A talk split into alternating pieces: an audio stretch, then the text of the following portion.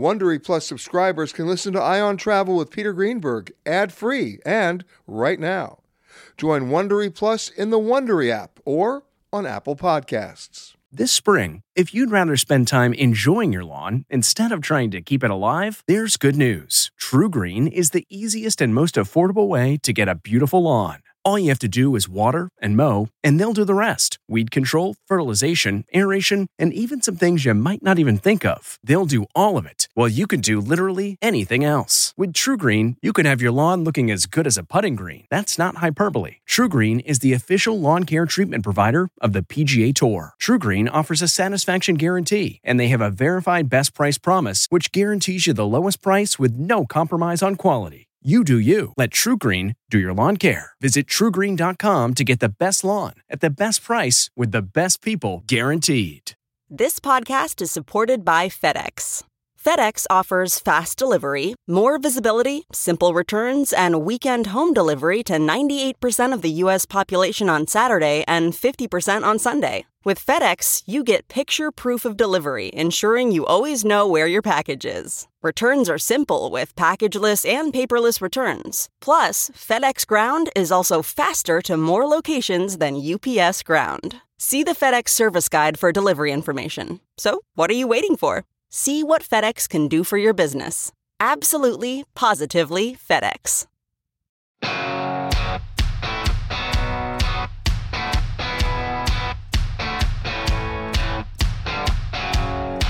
It's time for Peter Greenberg Worldwide with America's number one travel news journalist. And now, the man who travels over 400,000 miles each year, the travel detective, Peter Greenberg. Peter Greenberg here with the latest Eye on Travel podcast. This week, my conversations with Roger Dow, the CEO of the U.S. Travel Association, on some of the real statistics and staggering dropping numbers of travelers, and a look at not just when, but how we start to travel again.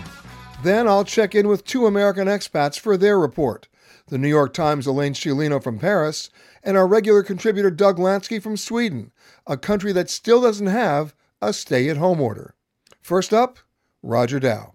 He's the CEO, the chairman of the United States Travel Association, Roger Dow. How are you, sir? Peter, how are you doing under these very trying circumstances? Extraordinary to say the least. I guess the question I've got for you, Roger, is when you take a look at just the sheer numbers of where we were even two months ago and where we are today, no one, I don't think, including me and you, could have ever foreseen this sort of a complete drop off in everything. We've seen, you know, other crises in other decades that were regional, that were local, that were that were directed at a certain sector of the industry, but nothing like this. Peter, I'll, I'll tell you, uh, I clo- we closed out the year, uh, and it's the old Dickens quote: "It was the best of times, and now the worst of times." We finished the year uh, with a decade of every single month being bigger for travel and tourism for 10 straight years, 120 straight months everything, hitting on every cylinder. Just so excited about uh, 2021 and 2020. The rest of this whole year, it was going to happen next two years. Uh, inbound international was going to be monstrous, getting bigger and bigger, more Chinese visitors, and boom, the bottom fell out. And you know, it's one thing to look at where we were. It's another thing to speak today as to where we are. But the real key right now is where we're going to be. And there, I don't think there is any one answer or any one timetable that's even in the very least realistic? Well, I'll tell you. Uh, let me just talk about where we are and then a little bit where we're going. Where we are is the travel industry alone has almost 6 million unemployed uh, compared to 14 million in the country, and that's going up in both sides. Uh, we represent 3% of the GDP. That's 42% of all the unemployed. The travel industry alone has lost like $500 billion. Uh, so it's a real challenge. Now, I, I'm on the president's task force for recovery, and we just had a call this morning with the president and multiple CEOs. And uh, to say that no one knows where we're going, I think is quite right. He talked about governor after governor opening their states as they felt was the right time. He wasn't going to do an executive order but it's going to be all over the board. I think it's going to come slowly and in waves. Well, not dealing with with the uh, obvious constitutional issues. The real question is when you have seven states that still don't have a stay-at-home order and no widespread effective testing, there may not be a right time to open the door right away. And, and uh, I'll tell you the overwhelming thing uh, that we had on the call the other day with the president was testing, testing, testing. I can't tell you how many CEOs said we've got to have a reliable way of eliminating fear of people knowing that it's safe to travel, whether it be with travel employees or themselves or the other people on a plane, on a cruise, or in a hotel room with them. You know, go back to 9/11. Americans had fear then; they didn't want to fly over a large body of water uh, to go to another destination because they were afraid of terrorism and their own airline safety. Today, it's way beyond that. They may not even want to go across the street. We're looking at this as uh, seven times worse than 9/11, which was horrible, uh, much worse than the Great Recession. And uh, I think what's going to happen, Peter, is it's going to slowly go. Uh, you're going to see the drive market begin to come back. Americans aren't going anywhere next year. I promise you, Americans are going to stay home at least through the summer. And that might be the only silver lining here that Americans will go to California versus to Italy or Spain where they might have gone. Uh, but it's going to come slowly, and as you said, state by state, and uh, it's going to not be a, across the board. Turn on the lights tomorrow morning. Well, let's go back to a time that both you and I remember where we couldn't travel just with our passport. We had to carry a yellow health card, which had on that card whether or not we had been, you know, inoculated with malaria uh, uh, or anti-smallpox or yellow fever or typhoid. Uh, today, we may have to come back to some sort of a medical ID as part of the protocol to, to uh, have other countries allow us there or the United States to allow them here. It's interesting you bring that up. Uh, on the, the other day on the, the president's task force call, uh, one of the CEOs brought back that very memory of when he was a young boy carrying his yellow card that showed to be inoculated. And we could be going there. Uh, the overwhelming uh, discussion was on uh, people with antibodies, people who haven't had it, a medical card, and, and you're walking that fine line of uh, privacy and civil liberties and all that versus the health of the world. Sure. But, you know, we're talking uh, uh, uh, about defining us as the United States of America. Right now, we are the individual states of America. So I can foresee a situation in which we get the green light to travel in New York, and Ohio says, if you're from New York, you can't come here. I've actually seen that in some states. Uh, for uh, I'm talking to you right now from St. Petersburg, Florida, lovely place. But the bottom line is uh, they were stopping cars for a little while that were coming from New York, coming into Florida. I mean, it's not so far fetched. And so I, I agree with you, Roger. I think when travel does come back, it'll come back slowly with domestic travel, with drive-to destinations, maybe RV sales, especially. I, I think of RVs as uh, self-contained uh, uh, mobile mobile uh, quarantine units. I mean, people can literally, uh, you know, it won't do do a great thing for hotels because people will drive from city to city and only stop for gas or food and then stay in the RV. I think you're you're right on. Uh, I'm going to go out and buy myself some RV stock because you're seldom here. well, to avoid all conflict of interest, uh, in the interest of full disclosure, I own no stocks in the travel industry, but uh, for all the obvious reasons. But the bottom line is, when everybody's talking, because everybody's asking me the same question they're asking you: When do you think we're going to travel again? When do you think? And I think a much more important question that needs to be asked and then answered is how we're going to travel, not when.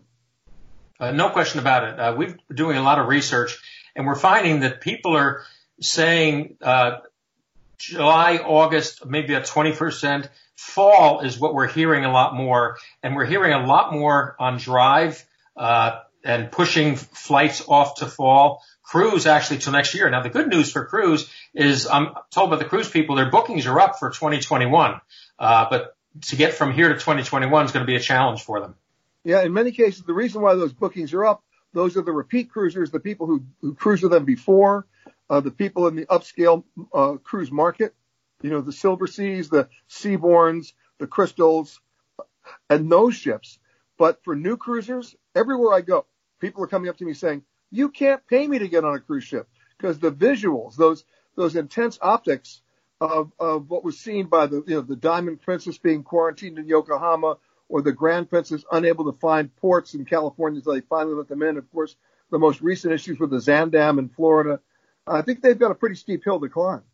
There's no question about it. Uh, you, you spoke about the visuals, and you saw those visuals for people on a ship for 14 times.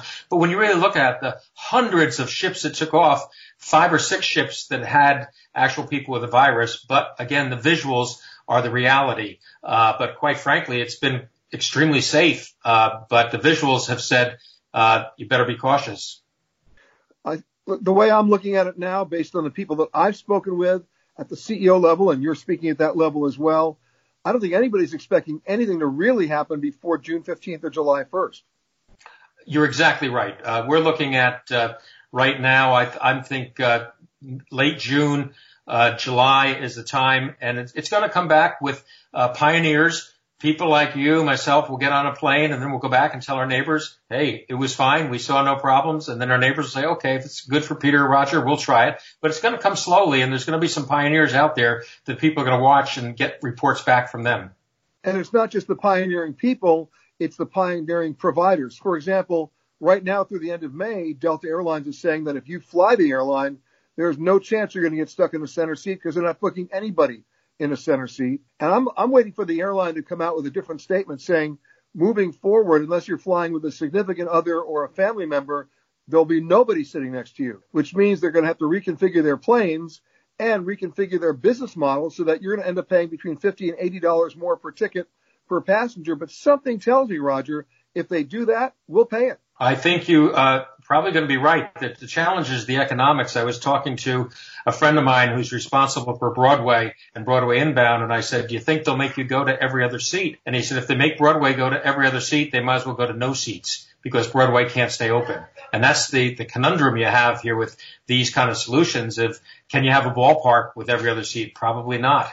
Uh, so it's going to be a real problem for entertainment, for large gatherings. I'm concerned about what's going to happen with protocols. Uh, our protocol is going to be put on the industry that only so many people can stand in line so far apart, only so many people in a meeting room, et cetera. Not to mention destinations like Las Vegas or even the theme parks. Part of the, of the model of the theme park is that you're going to have an experience with other people sitting right next to you. And, and that's part of the shared experience that may not be around now. Yeah, it's, it's going to be very interesting uh, to watch Disney in the theme parks. Uh, Disney's usually very progressive with what they do, and I'm sure they're already talking about yeah. what steps they're going to take because they're usually ahead of the game. Roger, we were just talking about you know, the, the group experience, meetings and convention. You have a big one that just got canceled, right? IPW. I mean, that, you can't get bigger than that group. How many people normally come to an IPW? We have a little over 6,000 people uh, from 70 countries around the world, and uh, we just canceled it. It was supposed to be in Las Vegas uh, starting uh,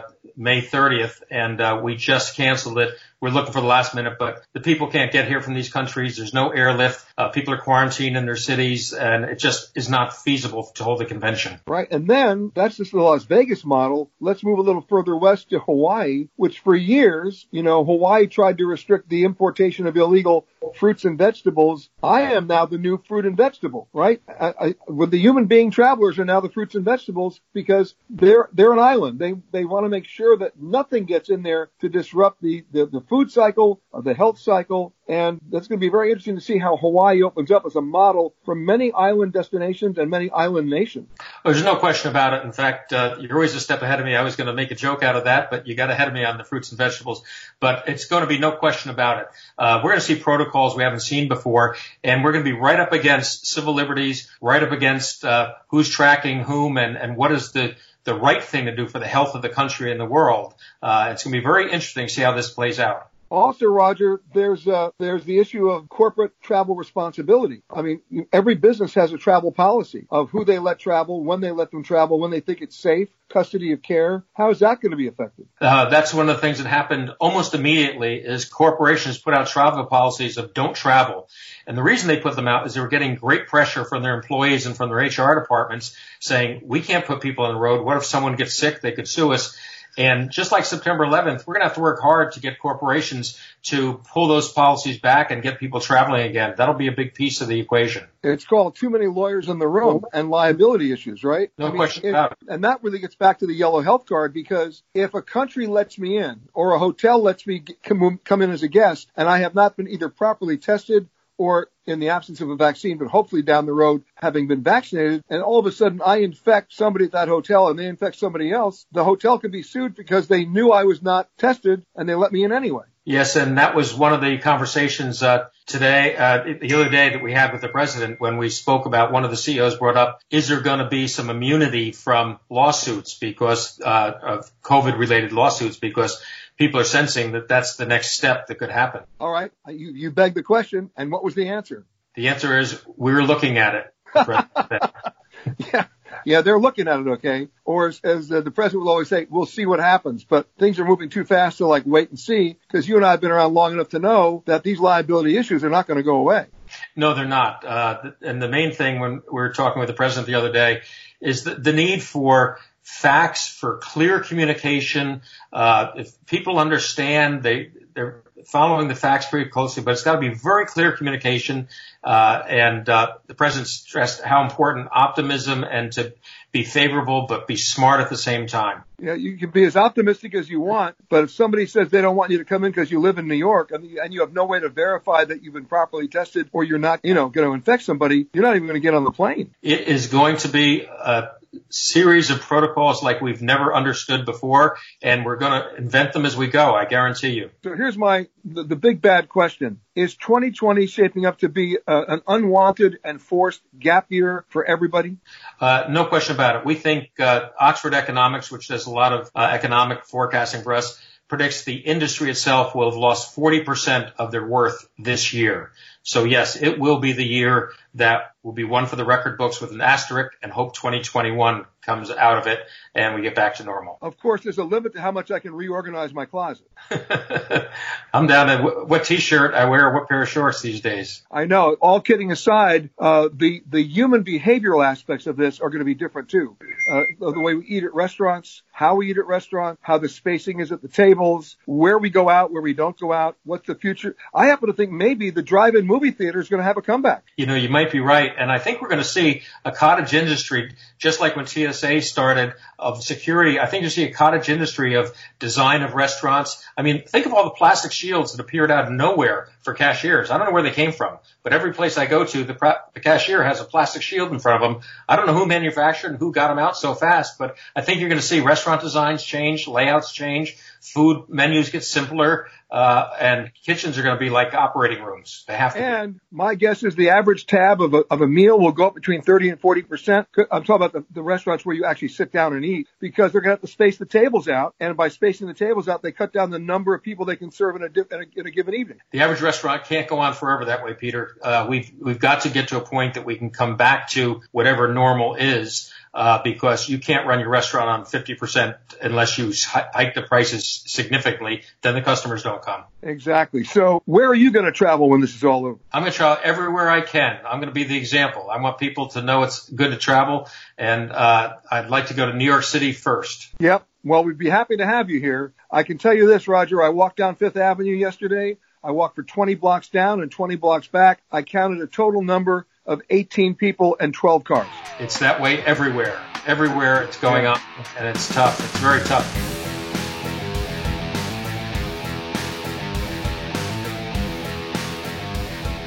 Joining me now, an old friend, colleague, partner in crime, uh, the author of The Seine, The River That Made Paris, and of course from the New York Times herself and directly from Paris on our show, Elaine Sciolino. How are you, Elaine? I'm fine. Thanks so much, Peter. It's uh, great to be chatting with you again. Uh, and one of the reasons why we're talking is a uh, is a photograph that you sent me recently of the Seine, showing it like the clearest it's ever been. Uh, as a as a sort of an indirect result of uh, the coronavirus. Uh, that's right. The the Seine uh, uh, may be cleaner than it's been in I would even say centuries, at least in Paris uh, the Seine, obviously at, at its at its source, deep in Burgundy, is so clean that you can drink f- from it as I did, and you can swim in it as I did. But in Paris, it can be really murky and mucky and gray brown, uh, uh, depending. It can be get khaki, it can get gray, but it never gets blue green. And now it's so clean you can see to the bottom. And of course, if you look at the Seine today, you're not going to see a, a crowd of bateau mouches. They're all tied up. You're not going to see bateau mouche tourist boats. You're not going to see people jogging along the river or, or drinking and eating in the restaurants along the river. You're not going to see all of the um, the uh, cargo traffic uh, moving in the big cargo boats up and down the river, except for necessary and important functions. For example, one of the supermarket chains uses the Seine to transport its goods. All right, but that's an exception. But as somebody who's lived in Paris as long as as long as I can recently remember, this has got to be a brave new world for you. Well, this is wild because Paris is a city of the outdoors. It's the city of the flaneur, the uh, itinerant stroller with no fixed destination. And even after the horrible t- terrorist attacks of November uh, 2015, when uh, restaurants, bars, uh, uh, uh, a concert hall were attacked. Uh, the next day, people were out on the street celebrating in uh, cafes and restaurants, and now all the cafes and restaurants in all of France are closed. And and look, you've been there since 2002. Yes. Um, it is, of course, either number one or number two on Americans' most desired destinations to travel to. Uh, and, you know, at, on a normal day like this, uh, you'd have crowds at the Louvre, you'd have crowds at the Musée d'Orsay, obviously on the Seine. Uh, but moving forward from here, you know, we have a stay-at-home order in, in New York and in many states around the country that's extending through the end of this month and will probably be extended again. Uh, what has President Macron done now? What, what is your actual extension now? Well, we have a stay at home order at least until May 11th when he has said he wants to reopen daycare centers and schools.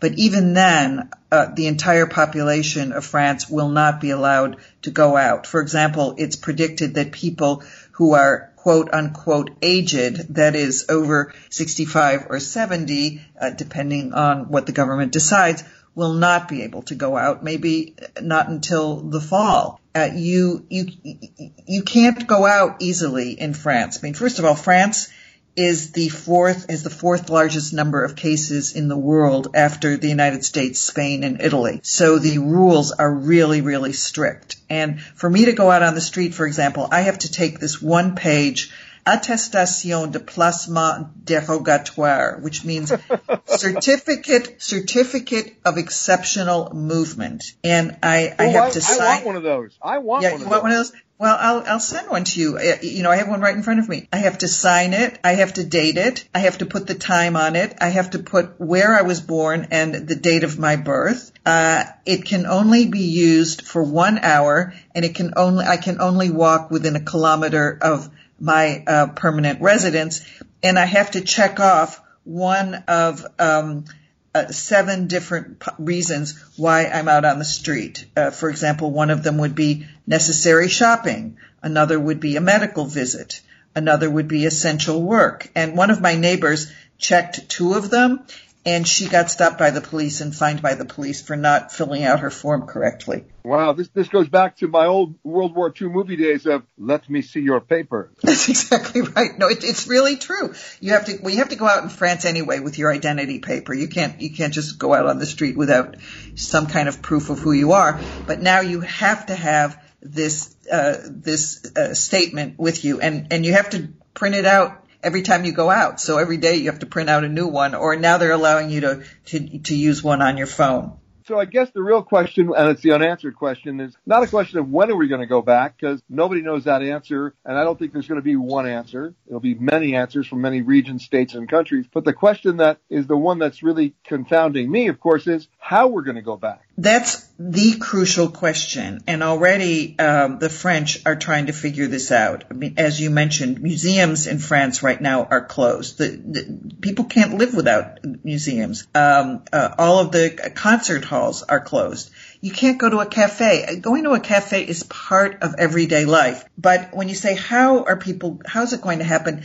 You do have tiny little um, oases of pleasure. And one is right at my corner, uh, the, the street that's called the Rue des Martyrs, which I wrote about in an earlier book called The Only Street in Paris. And it's celebrating life because part of the street is zoned artisanal and artisanal for food stores. So on a two block stretch, I have two butchers, a fish market, two cheese stores, an Italian épicerie, five greengrocers, two of them organic, three bakeries, a liquor store, a supermarket, a frozen food supermarket, and an organic food market. And they're all open. And they're all open. And my husband went out this morning and got a whole dorade for uh, a whole fish for, for, for dinner. And at Easter, we had a beautiful gigot d'agneau from, from the butcher. And, uh, you know, okay, you can't go jogging from 10 o'clock till 7 uh, in the evening. You can't go biking. You're supposed to walk alone, except with, except if you go with someone you live with. But I can go out on the Rue des Martyrs and, you know, I can socially distance, but I can, I can buy things from all my merchant friends and, and feel like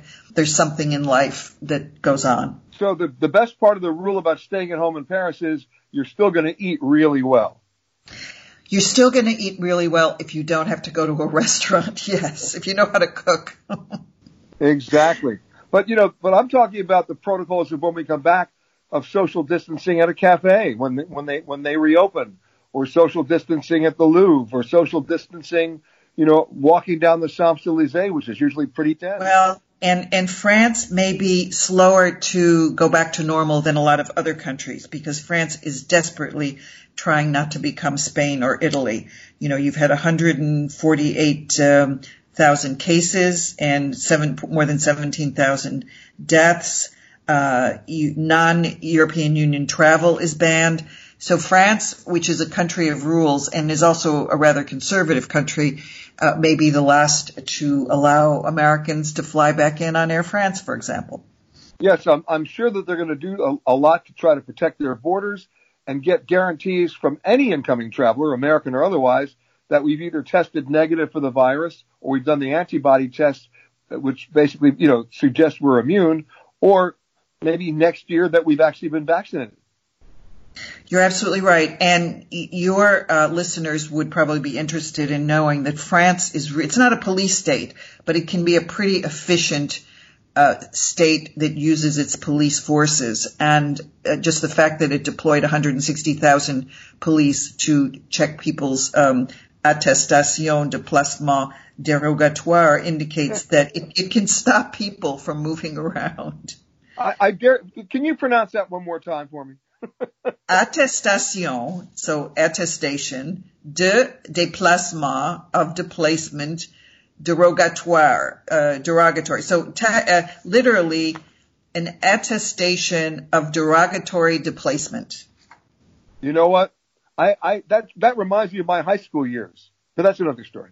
Um, but the most important thing for people who are thinking of going back to one of their favorite destinations, otherwise known as Paris or France in general, is that you may not be going there this summer. This may this may extend to to November. I think one has to assume that this ban could continue through the summer. There are already um, calls, certainly in the EU, and they've been echoed by French officials.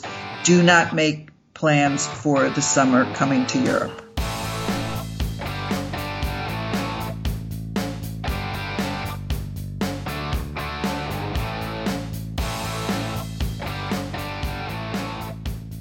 Joining me now, one of our regulars on the show. He's one of our foreign correspondents, if you will, because he's been living for the last 20 years in over 120 countries. He's either a fugitive from justice or uh, or he knows something we don't know. But actually, he's living in Sweden right now. Our good friend Doug Lansky. How are you, sir? Good. Good to hear from you, Peter. You know, as we start going down the list of U.S. states that don't have a stay-at-home order, uh, one country comes to mind that also really doesn't have a stay-at-home order, and that's where you are right now in Sweden. Yeah, it's been quite remarkable. I mean, there's the prime, the state minister, prime minister here gave this big announcement, and everyone thought he was going to say lockdown, but he just sort of said, "Everyone take responsibility. Be careful. Don't be stupid. But you know, life as usual." But if you're going to take responsibility, given the numbers and given the sheer, I mean, you know, insidious nature of this disease or this virus, you always want to stay home. Yeah, well, actually, the way it's kind of played out here is that when I, so I feel like I've had corona. I was in the Alps at exactly the wrong time. I had all the classic symptoms. There was no testing available unless you're really critical, and I wasn't that critical.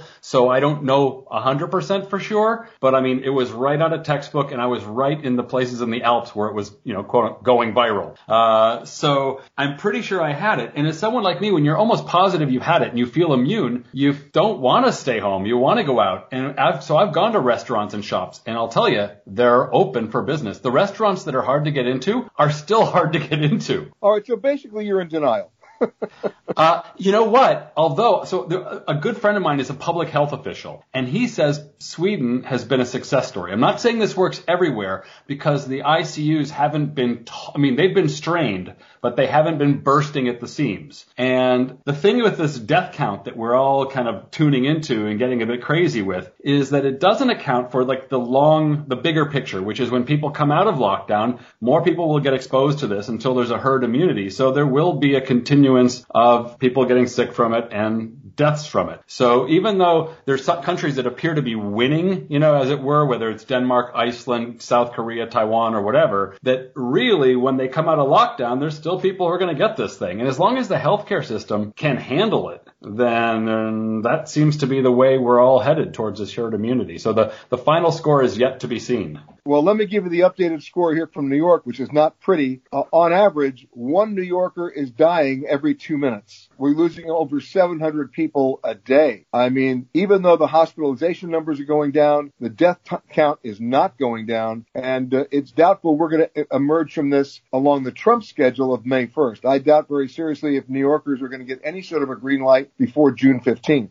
Right. Well, I mean, I, I hear you, and I think I'm not saying that the Sweden model would work in New York necessarily, or or in any state, or in some countries. But the, the health officials I've been speaking to uh, have been are clear in saying they think the Swedish model is working well in Sweden. And the, the other thing is that this this death toll figure doesn't include other aspects of the equation, like people getting depressed, alcoholism. We know that just today they announced alcohol sales in Sweden were up by 10% since since the Corona thing took over um, over the same period last year.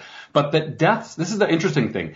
Deaths in March compared to the last four years in Sweden are plus minus zero. So even though we've had 900 deaths so far in Sweden in a country that has 10 million people, uh, it's no more nor less than the average for March. Um, and, and that he said we're going to be looking at mental health issues that we have to factor into the equation. Also, fewer people have money to give to charities. So maybe in Africa or other parts of the world, there'll be people dying because they're getting less money for those programs. That there's going to be this long tail effect that are going to be things we're going to eventually have to put into the equation that we just don't have the data on yet. Exactly. So for the moment, you're the exception to the rule, uh, but at the same time, the international aspects of this affect Sweden. Of course, your airline is grounded. Uh, Yeah. SAS is not going anywhere for a while. They were one of the first to ground their entire fleet. Yeah, I mean, I looked at the airport the other day. Uh, there are flights. There's like 10 flights a day coming out of Arlanda Airport. There's one going to Helsinki. There's one going to Oslo. There's one going to um, Copenhagen, and then there's like eight that are just domestic. And that's the whole activity for the for the airport here. Right. And of course, looking at Europe in general, uh, Germany seems to have handled it pretty well. Their numbers are not going through the roof.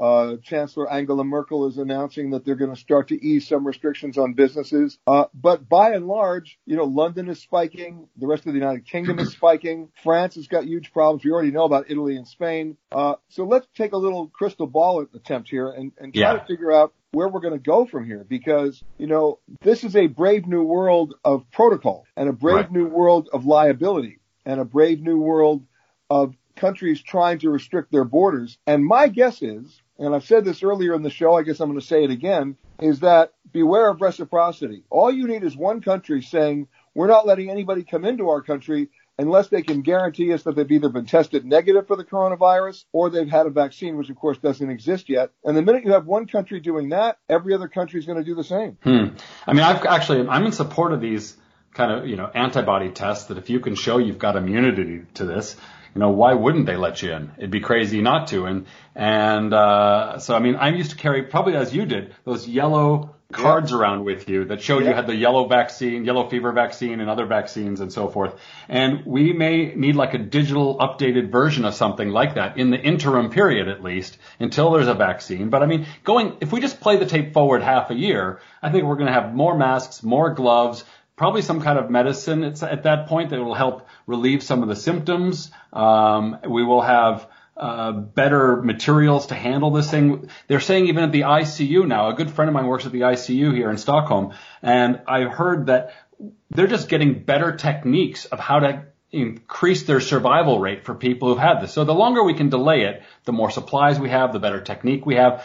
There's going to be a higher survival rate. And by the way, I think the masks are going to be complete protocol. Right now in the U.S., the TSA has changed their rules, allowing people to wear masks going through security. You don't have to take your mask off.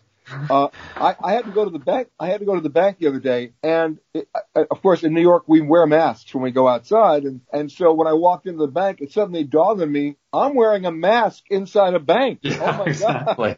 God. exactly. I was yeah, I was joking with a friend the other day that you know these these people who are wearing burqas at the airports, they had it right all along. We're the ones that are adopting to their, you know, the masked version of going through the airport that way. And it's interesting how things have a different perspective when you introduce a new element into the equation. Right. And we're not just talking about airports. We're changing, we're talking about fundamental changes, not whether we're going to travel. We're going to travel, but in the way we travel and sometimes how we travel. One, one, one subject comes to mind, of course, immediately, and that's cruise ships. Uh, they look to me to have the, the biggest hill to climb, the steepest hill to climb, uh, because of public perception. You know, there are people out there who are absolutely convinced that a cruise ship is a floating petri dish. Uh, Yeah. and, and there's the subtext, having seen all those, you know, those viral videos of some of those ships being quarantined in Yokohama or being unable to land either in California or to get to a dock in Florida that you're going to get on a ship and you'll be stuck there for weeks being unable to leave because you'll be quarantined. Yeah, actually, this is going to be interesting, both with airlines and cruise ships. I thought that thing with cruise ships not being allowed to dock, that just made my stomach turn. I mean, these are Americans in many cases coming home, trying to get back.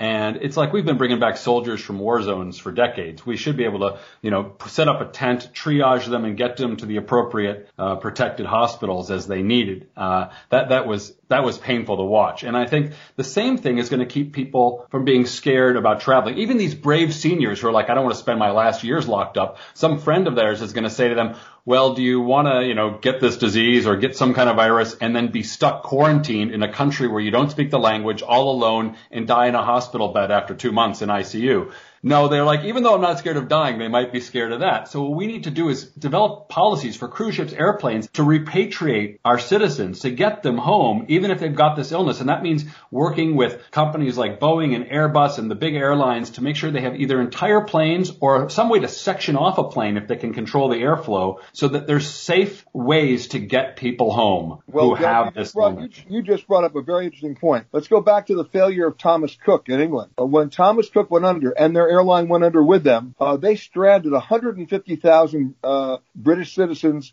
in locations all over the world.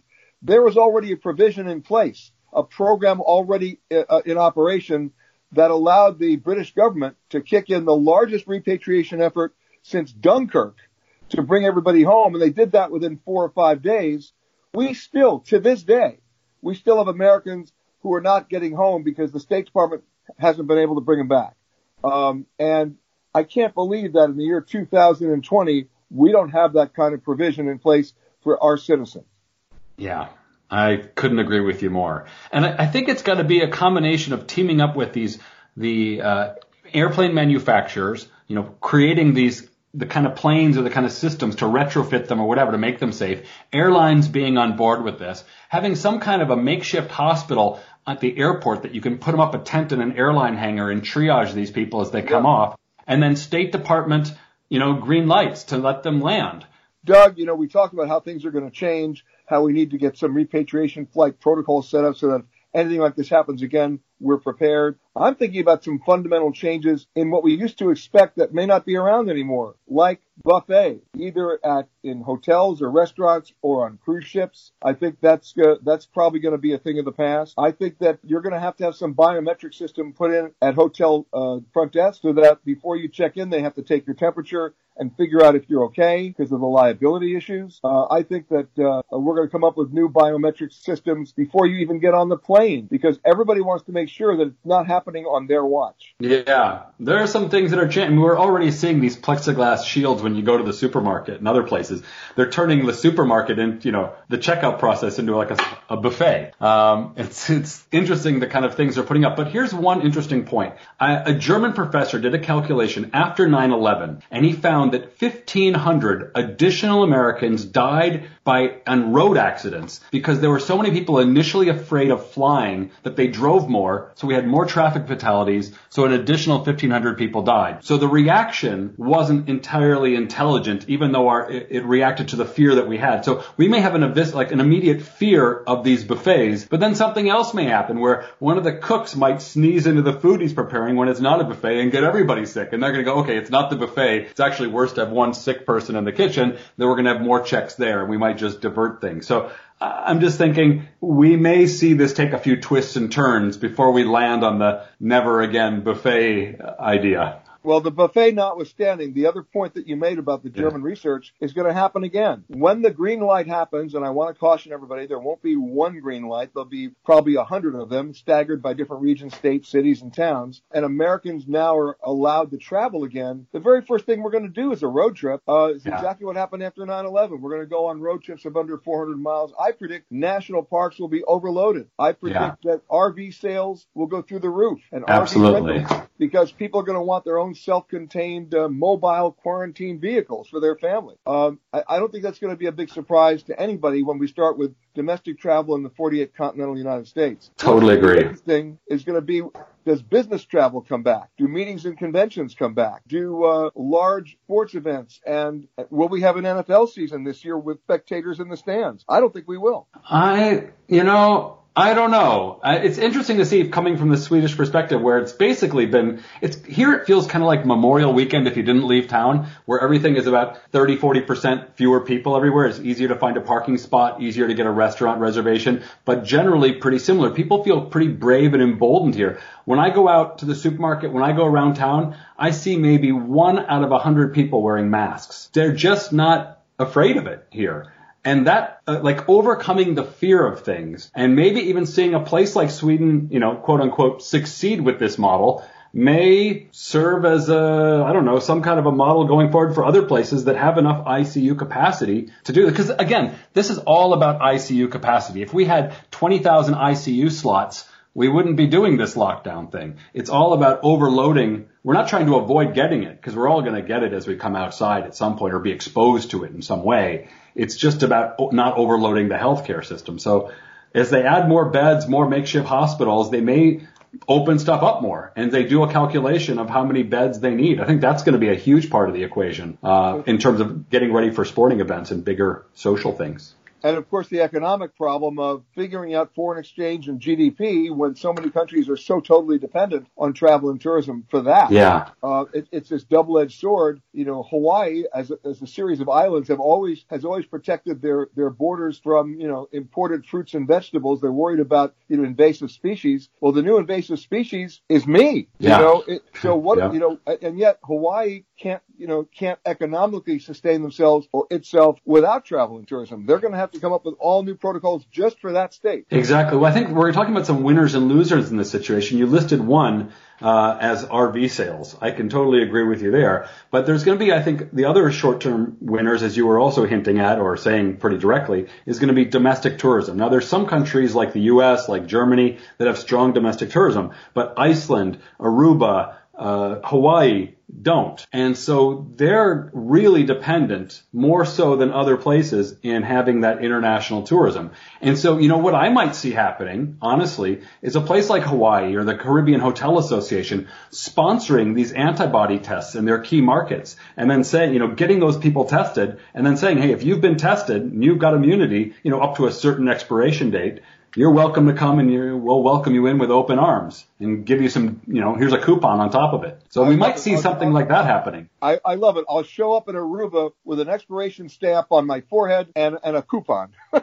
well, I, I mean, I think what they'll do is they'll give you some kind of an ID code and they'll link it to your name. And then when you get to the airport to check in, they'll tell everyone you have to, you know, look at your code and they'll see that you've got the official test. And I mean, something digital that's authentic and easy to get. It may happen. I mean, I, I wouldn't be surprised if something like that goes down. Uh, I wouldn't be surprised either because this is a situation you have to throw out the law of supply and demand. The travel industry cannot discount their way back out of this. They're going to have to come up with innovative uh, protocols and, and ideas like the one you just mentioned to give people their security blanket, to make them feel trusted and to trust as well so that they will get on a plane, they will fly over a large body of water to go to some place they've always wanted to go in the first place. Doug Lansky, thank you. Thank you so much for joining us. In my book, you have no expiration date, so thank you again. but I, but It's I, always a but I- pleasure. But I'll give you a coupon. We'll be back. You've been listening to Peter Greenberg Worldwide. Catch us each week as we broadcast from a new location somewhere around the world. If you like Eye on Travel with Peter Greenberg, you can listen early and ad-free right now by joining Wondery Plus in the Wondery app or on Apple Podcasts. Prime members can listen ad-free on Amazon Music. Before you go, tell us about yourself by filling out a short survey at wondery.com/survey. The Hargan women seem to have it all. From the outside looking in, we were blessed. My mom was amazing. But as detectives would soon learn, there was a lot going on inside the Hargan household. Ashley and I have been calling my mom and the house and Helen. No one's answering. 63 year old Pamela Hargan gunned down in her own home. Her youngest daughter, Helen, lay dead upstairs. Patrol, when they arrived, assumed or thought that there might have been a murder suicide. But for the detectives on the scene, There were things about the scene itself that were concerning to us on day one. who would want to kill their mother and their little sister? There is no boogeyman here. It is exactly who we think it is. I'm Peter Van Sant from 48 Hours. This is Blood is Thicker The Hargan Family Killings. Listen to Blood is Thicker The Hargan Family Killings early and ad free on Wondery Plus. Get one of the most successful broadcasts in television history on your schedule with the 60 Minutes Podcast. Hard hitting investigative reports, news, and culture maker interviews, and in depth profiles are waiting for you in every episode. Listen to 60 Minutes ad free on Wondery Plus.